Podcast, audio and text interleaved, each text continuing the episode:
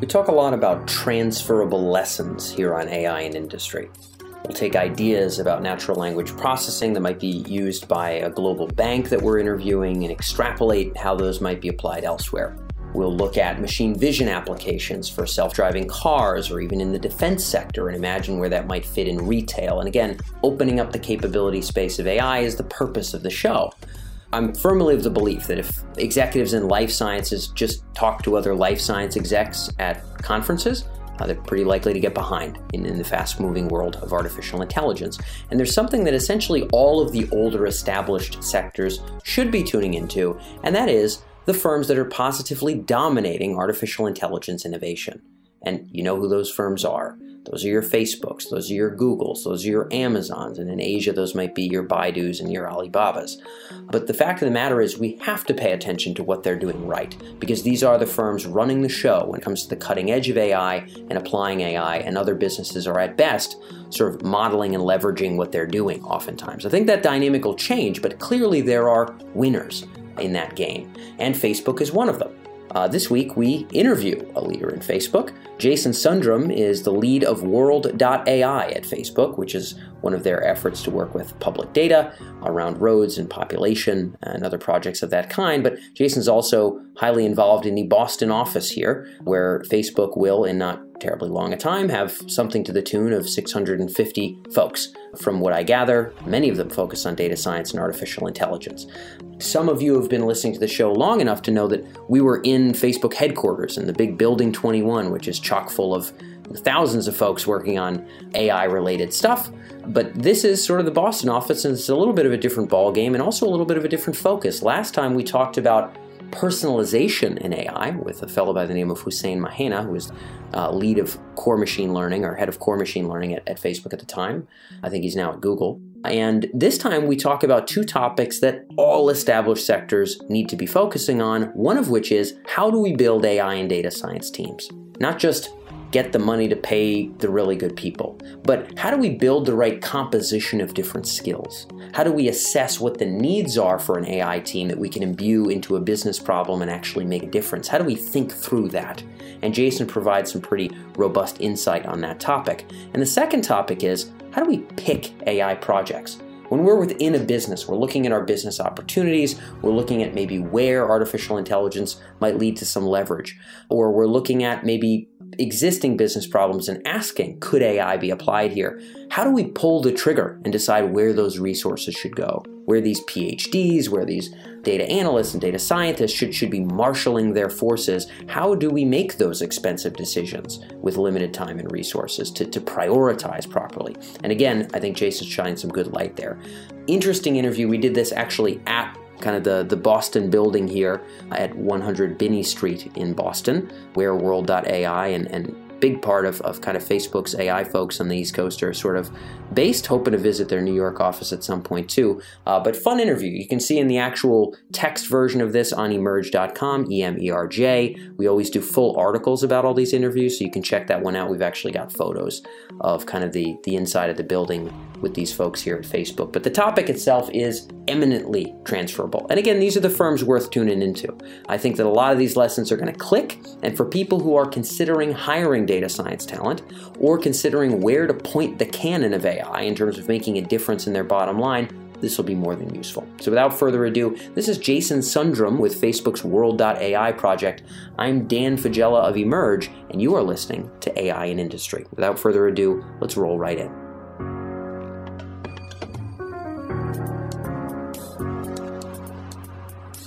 So, yeah, Jason, we'll just get started with talking about building AI teams. We're here in the new Boston office. You guys are going to have, you know, 650 folks here. What do you have, 200 now or something? Uh, yeah, I think 250. So like moving quick. And yeah. I, I was in your building 21 on the West Coast with all your AI folks. Building AI teams is obviously critical in Facebook. I think for a lot of existing enterprises, it's pretty new. You know, being able to put together a data science squad that can actually get something done in a business, as opposed to a room full of PhDs we brag about, but they don't do anything. When you think about building an AI team for an express business purpose to really get something done, what what what goes through the minds of of the folks who who do that well in your mind?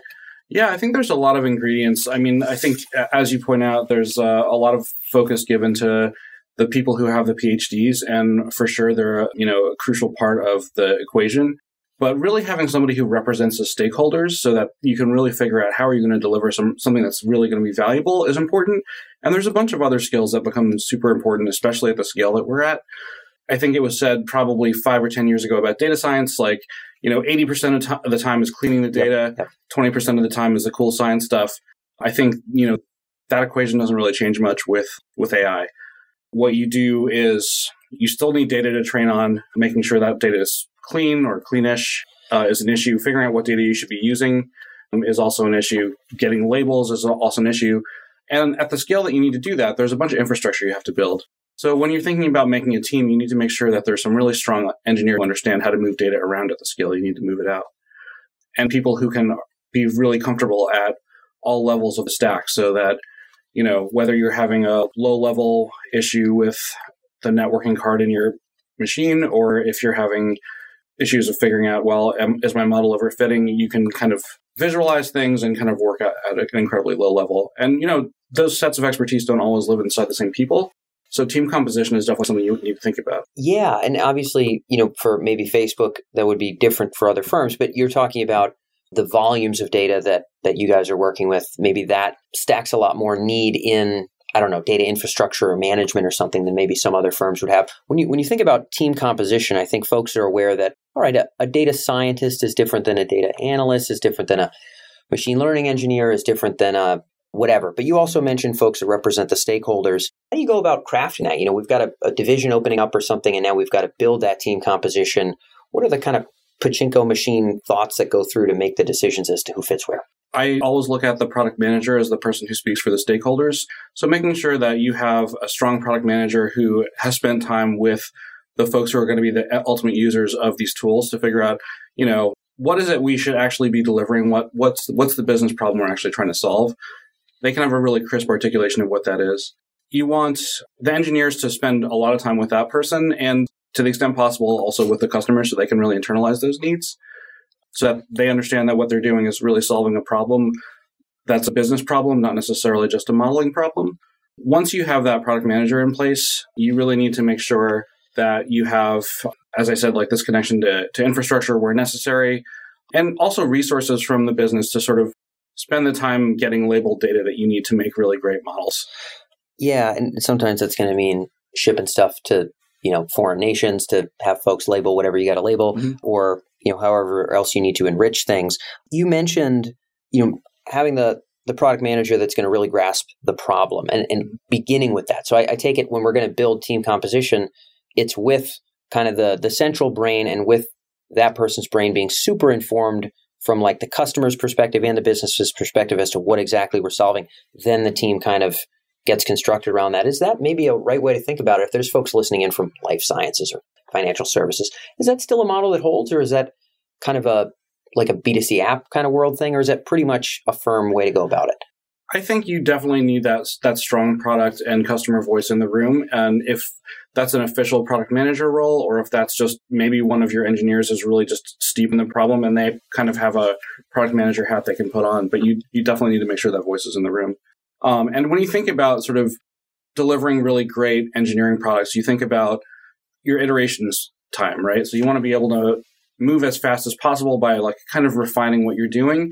And what I think about a product manager is because you then have the customer in the room, you're able to make decisions much more quickly and move faster. That yeah, yeah, and it, I guess I, I think to myself like, huh, what does that look like? You know, you know, I imagine, all right, if if they really talk to the customer a lot, you know, nobody I know has been tapped on the shoulder by Facebook to like be on a panel or like do like a live stream of them using it or something. You know, like being in touch with the customer feels like I don't know, kind of challenging. Do we pull people in every now and again? Do we like find a regular way to loop people in online? Like, what is what does that look like?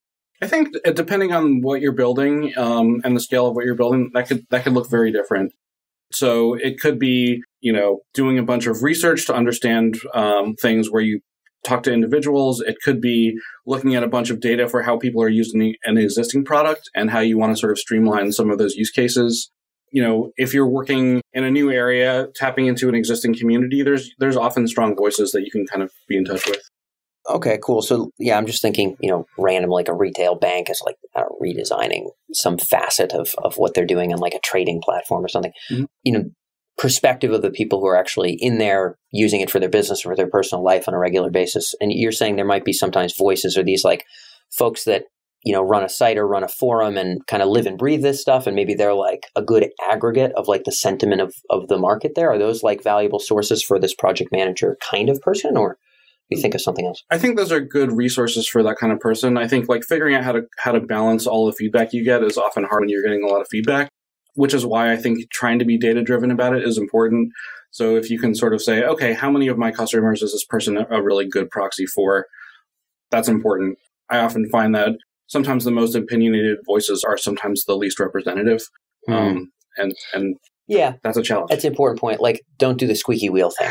Yeah, because yeah, it's it, there's an appeal to do that, but yeah, okay, understood. So, last little bit here on the team composition deal. I like this idea of kind of the central nexus around which we're going to construct things. You talked about folks that are familiar with the stack. Going to depend on what business you're in, because the stack will imply different things, I, I suppose. You know, what does that look like? I guess to to assess sort of the the stack, the technical ecosystem that we exist in, and then sort of fit folks that can integrate it in some way? Like, do we have to kind of get an understanding of where do our inputs come from, where do our outputs go to, and making sure that that kind of like the people who could technically speak betwixt those places can be hired and brought onto the team? You know, I guess I'm, I'm drawing a very rough conception of how I would imagine that, but you probably have a more refined one. Um, yeah, I think a lot of it has to do with just the inner workings of your of your company's um, infrastructure, so that you know, when you are running your machine learning models, there's a bunch of maybe cluster management software you might have to be familiar with. The libraries that you're using, like there may be some real minutia in there that you need to, to know about, um, that kind of expertise. But, you know, fundamentally, when this, you know, the models that you build hit production, like you have to be familiar with your production infrastructure or you have to have somebody who understands enough about your models to sort of put them in production for you. Yeah, and I, I would suspect that if you if you think as you're hiring, like, oh, you know, if, if you're not crystal clear on what that is, you know, what kind of skills are going to need to be needed to get get it into production and all that, then probably like hold your horses on sort of like having all those interviews or whatnot until you maybe get a firm conception of what that is. It would seem like that has to come first in terms of clarity before you start building a big team, but maybe I'm wrong. Um, I, th- I think once you've proven there's some business value from the models that you're building, you have a, a, real lever to kind of get production uh, folks interested in shipping those models, right? So it's sort of one of these chicken or the eggs egg situations where it's like, well, I've got this amazing pipeline where I could plug in a model, but I don't have a model, um, or I have this amazing model and I have no way to connect it to users. I think once you've got this sort of uh, model that performs super well, there becomes a lot of incentive uh, and excitement to sort of connect this to production. Um, yeah, I know. You know, we've heard that when people are hiring data scientists, you know, people like to know that their stuff's getting used, right? Yeah. Um, that it's actually possible for big companies, some of who might be tuned in, very big companies that have enough profit margin to, yeah, hire what they need to. They can go get the fresh big degree folks out of the Carnegie Mellons and Stanfords or, or even poach people. But if you're in an environment where your stuff's not getting used, uh, and, and, you can't say it's making a difference in day to day life, and all your friends who work at Facebook are like, here's what my new app can do for yada yada, then you're going to have a tough time retaining folks. It sounds like you're kind of touching on that a little bit, like people want to see it moving. Yeah, I mean, I think uh, you know, there's obviously a lot of excitement in just doing modeling work, right? You know, solving interesting technical problems is, you know, one of the reasons people become good at that is because they're excited by it. However, I think one of the reasons that people might leave a place would be that they are not able to like connect the things they're excited about to real business value and so they're they're basically seen as sort of peripheral to the business. Yeah, and you, you, probably can't feel that way for too long, especially when your friends with the same degrees are doing stuff that maybe feels more fun because it's hitting. There's a huge demand for people with this, these skill sets yeah. out, out there. Yeah. So, so it's it's not. We've heard the lesson that it's, it's kind of the pay, sure, the perks, sure, but can we go home and be like, hell yeah, AI, like entering the world, like really doing it? That that's actually a, a big part of the appeal uh, for the tech giants, for example. Yeah. And I imagine it will be for other firms as well. Um, cool. So we'll get into the, the next question here. One of the sort of challenges that, that folks in the enterprise juggle is where do we point the you know the the cannon of AI, so to speak. So if we're thinking about leveraging artificial intelligence, you know, we were talking before we were rolling that you know going in with the AI hammer and saying where are the nails is a very silly way of thinking about things. But I think when folks have a decent idea of what AI can do in terms of its capability range, mm-hmm. and they look about in their business and they say, you know, maybe there's eight different places that really could be hyper valuable. what's the what's the thought process there? Because there's so many darn options. You know, how would a smart executive team go about those kinds of decisions with limited resources and time? I think the way we try to solve these kinds of problems here, which seems to work fairly well, is um, sort of solving this problem maybe in two ways. So, the, from an executive perspective, you know, communicating what are the real pain points to the teams who actually have the skills um, is a great way to get some suggestions about what might be effective. I think putting a lot of autonomy and trust in the teams who are building functionality or have the expertise to sort of shop around the company and say, like, we think we can solve these problems, I think can be both really empowering for those people and help you focus on what's really, really shippable. I do think that it's important, though, to do a good job of communicating what would be impactful for the for the company. So really think about, you know, if we could do anything, here's what we would want to achieve. Yeah, like business impact first. Yeah, exactly. Start with impact and and you know work backwards from there. Cool. So I guess I'll just kind of riff off of this a little bit. You touched on something of you know making sure that the pain points are really clear to the people with the technical skills because then they might have ideas as to like, oh, well, if we have this kind of data kicking around, we might be able to. So those ideas can even spurn from the data scientists themselves. I think often the challenge, you know, that, that we see is that your subject matter experts and your data science folks, maybe they're not on the same page about that. And maybe the subject matter experts really understand the problem space, but the data scientists aren't brought up to the same speed. And so that it's harder for them to generate the ideas because these folks are running the business. It sounds like you know, you mentioned the project manager before, product manager before. If that's the center seed and these people are around them, then they have to understand the problem because this, this person is the nexus of grasping that issue and what the heck we need to solve. Imbuing data scientists with the subject matter context to come up with solutions, that mm-hmm. feels hard. But but maybe they just need to be embedded into the team the right way. I don't know. Yeah, I mean, I think there's different levels of skill at, at, doing this, right? So you can imagine if you have a good problem, figuring out how to embed a product manager in the team is is maybe not so bad. But if you're really just trying to, you know, go from zero to one and get a, a new initiative off the ground, you know, you don't necessarily know what the, the problem is, so you're not necessarily sure who the product manager even is. Yeah, yeah. You may have hired some, you know, research engineers who have the chops to do some amazing work, but you're not exactly sure, you know, how to motivate them, where to where to point them. And so I think, you know, getting off the ground is certainly a challenge. I think my solution to this is always just like talk about the pain and talk about the business value and sort of see if you can find some kind of resonances there. And, and ensure, I guess, that you know our technical data science folks and our subject matter boots on the ground, maybe customer facing or maybe business problem handling folks are in the same room for those. It sounds like. Uh, yeah, I think you, the tighter the loops can be, the better off everybody the else. Tighter loops. That's yeah. a ni- nice enough way to kind of summarize it. So cool. Beginning with business impact and maybe not just thinking about that at a C suite level, but trickling that stuff down. Here are the pains. Here are the big opportunities. You know, from a data science brain and knowing all the resource you have access to, you got anything to add to this? And they might say, well, that looks like a bigger business impact, but you know, there's no way we have, you know, we, we could, I don't know, get the this, these kinds of data to actually solve that. So that that's got to stay on the shelf for now. And so it sounds like that that layer of data science expertise has to be part of selection in some way. Yeah, and I, I also think like the role of managers on these teams are, is super important because those are the people who kind of understand both the business and the technology, and so they're able to draw some of these lines um, and help their team kind of like refine their their their understanding of what's technically possible. So if you have a strong manager of an AI team, they should be able to sort of be in tune with what the business needs and sort of what is technically possible. And the way they know what the business needs is by maybe being in those kind of higher level meetings with the other business right. leader folks, or just the more osmosis and those tight loops that they're in, they can trickle that down to the other folks. Yeah. So makes sense. Okay, cool.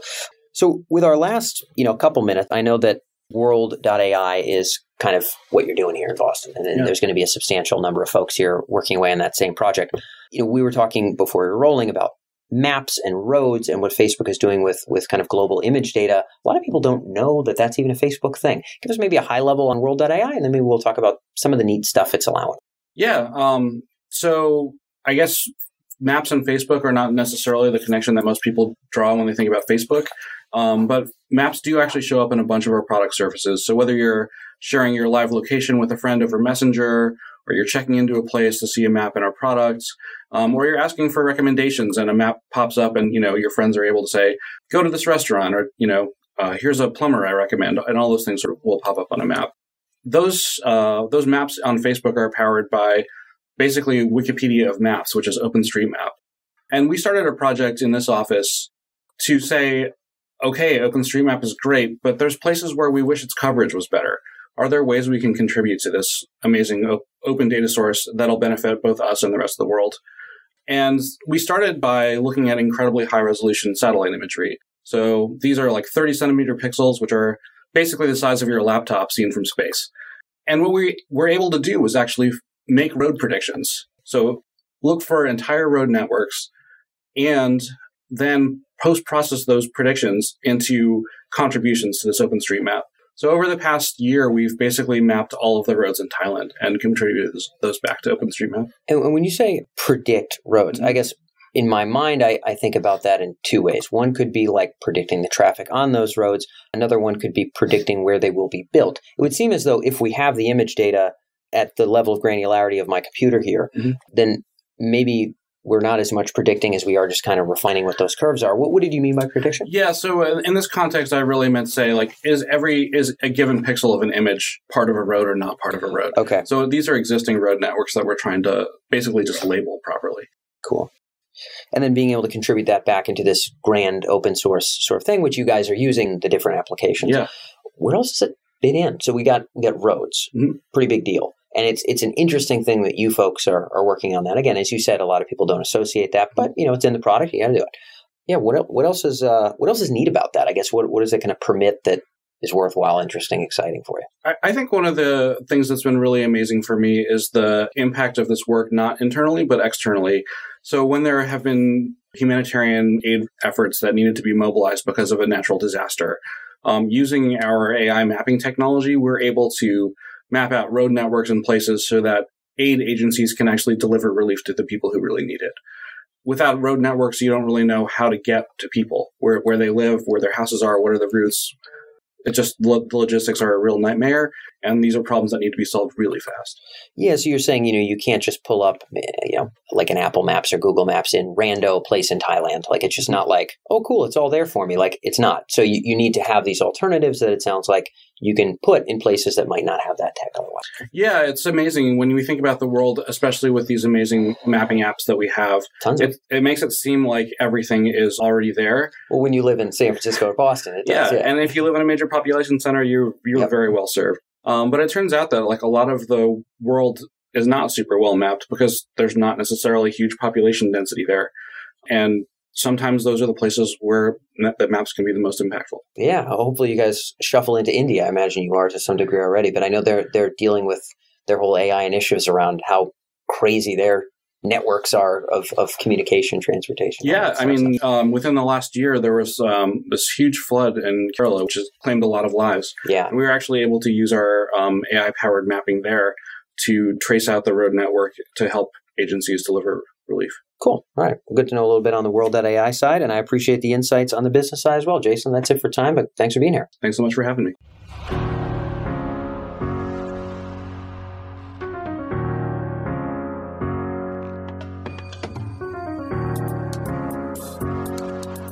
That's all for this episode on the AI in Industry podcast, where we explore the applications and implications of AI in your business or industry. And when it comes to those benefits of real insight in terms of artificial intelligence applications in business, this show is really just the tip of the iceberg. AI in Industry is produced by Tech Emergence, and over at techemergence.com, you can find actionable industry specific coverage, including case studies, unique market research with charts and graphs and regular coverage of the AI applications of both the hottest startups here in the Bay Area, as well as what Fortune 500 companies are doing with AI today.